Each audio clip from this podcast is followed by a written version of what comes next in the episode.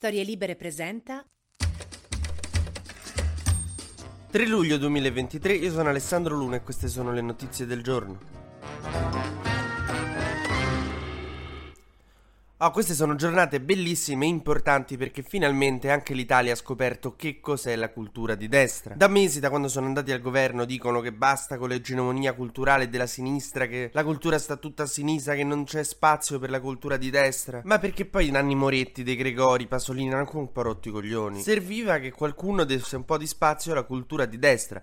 Che io non ero, devo ammettere, non sapevo che fosse Sgarbi e Morgan sul palco del Museo Maxi che parlano di figa per tre ore. Ecco, appunto, è scoppiata una polemica perché al Maxi, che è un museo di arte moderna molto importante a Roma, di cui ha assunto la direzione Alessandro Giulio, un intellettuale di destra, la stagione estiva è stata aperta da Morgan e Sgarbi che sul palco hanno dato uno spettacolo imbarazzante che è il risultato di ogni volta che due uomini si prendono un microfono e pensano nella loro testa di star combattendo il perbenismo. È tipo se i tuoi due amici più basic a un certo punto vengono a te e ti dicono Fra, abbiamo deciso di iniziare un podcast, no? Sai già come andrà a finire. È la stessa cosa con Sgarbi e Morgan. Ora ecco, questo sai già come andrà a finire con Sgarbi e Morgan, cioè non lo so, forse è un'esagerazione. Repubblica scrive che il ministro della cultura San Giuliano e il direttore del Maxi, Giuli, potevano facilmente prevedere o impedire che cosa sarebbe successo sul palco con Morgan e Sgarbi. Che però, oddio, non mi sembrano le persone più prevedibili del mondo. Cioè Sgarbi, se tu vedi le sue serate, è capace che in una sei fortunato ed è lui che spiega Giotto, quella dopo è lui che fa le puzzette con le ascelle. Morgan capirei quando si presenta forse fa quello che aveva detto che avrebbe fatto. Fossero stati tutti e due in serata magari sarebbe anche stato interessante, avrebbero detto delle cose interessanti, solo che a destra si sbrodola un po' troppo facilmente. Comunque sono contento finalmente di aver visto cosa intendevano per cultura di destra, che erano anni che ne parlavano. È tipo il fidanzato di tua cugina che nessuno ha mai visto e tutti dubitano che esista. Se tu chiedevi a quelli di destra cos'è la vostra cultura, ti dicevano no, vai in un'altra scuola, non ha foto sui social, quindi non la posso far vedere. Thank you.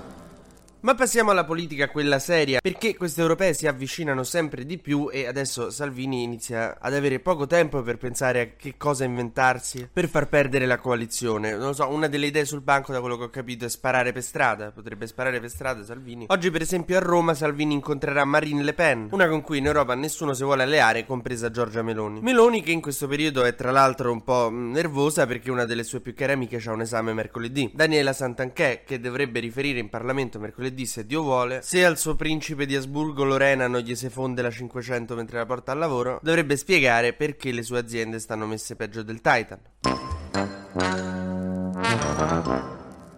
Facciamo un breve consueto giro sugli esteri e andiamo in Francia perché le proteste continuano anche se adesso pare che siano un pochino più affievolite, naturalmente le proteste che nascono dall'omicidio di Nael, un 17enne da parte della polizia francese che all'inizio l'aveva accusato di non essersi fermato a un posto di blocco, poi pare che sia andata diversamente ma si sta indagando, comunque i giovani delle banlieue, in particolare molti immigrati di seconda o terza generazione stanno scendendo in strada e si stanno dando a vandalismo, proteste violente, assalti ai negozi, tanto che mo vai in una città francese francese ti fa in giro, vedi tutto distrutto, dici ma che che c'è un nuovo sindaco 5 Stelle. Ieri però c'è stato un primo passo perché si fermino queste violenze, queste distruzioni nelle strade e nei negozi, perché sono scese in strada, in corteo, le madri di questi ragazzi, che non sono contente per niente che i loro figli vadano in giro a distruggere tutto, anche perché de base poi devi rimettere a posto te. E quindi in una periferia est di Parigi sono scese in strada le madri marciando e dicendo figli nostri fermatevi, non fate sto casino che è solo peggio, e si sono messe a parlare con alcuni di questi ragazzi per riuscire insomma a farli rinsavire capire un pochino.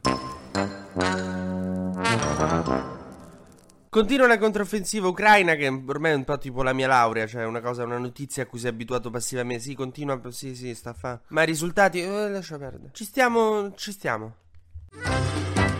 TG Luna torna domani mattina, sempre tra le 12 e le 13, su storielibere.fm.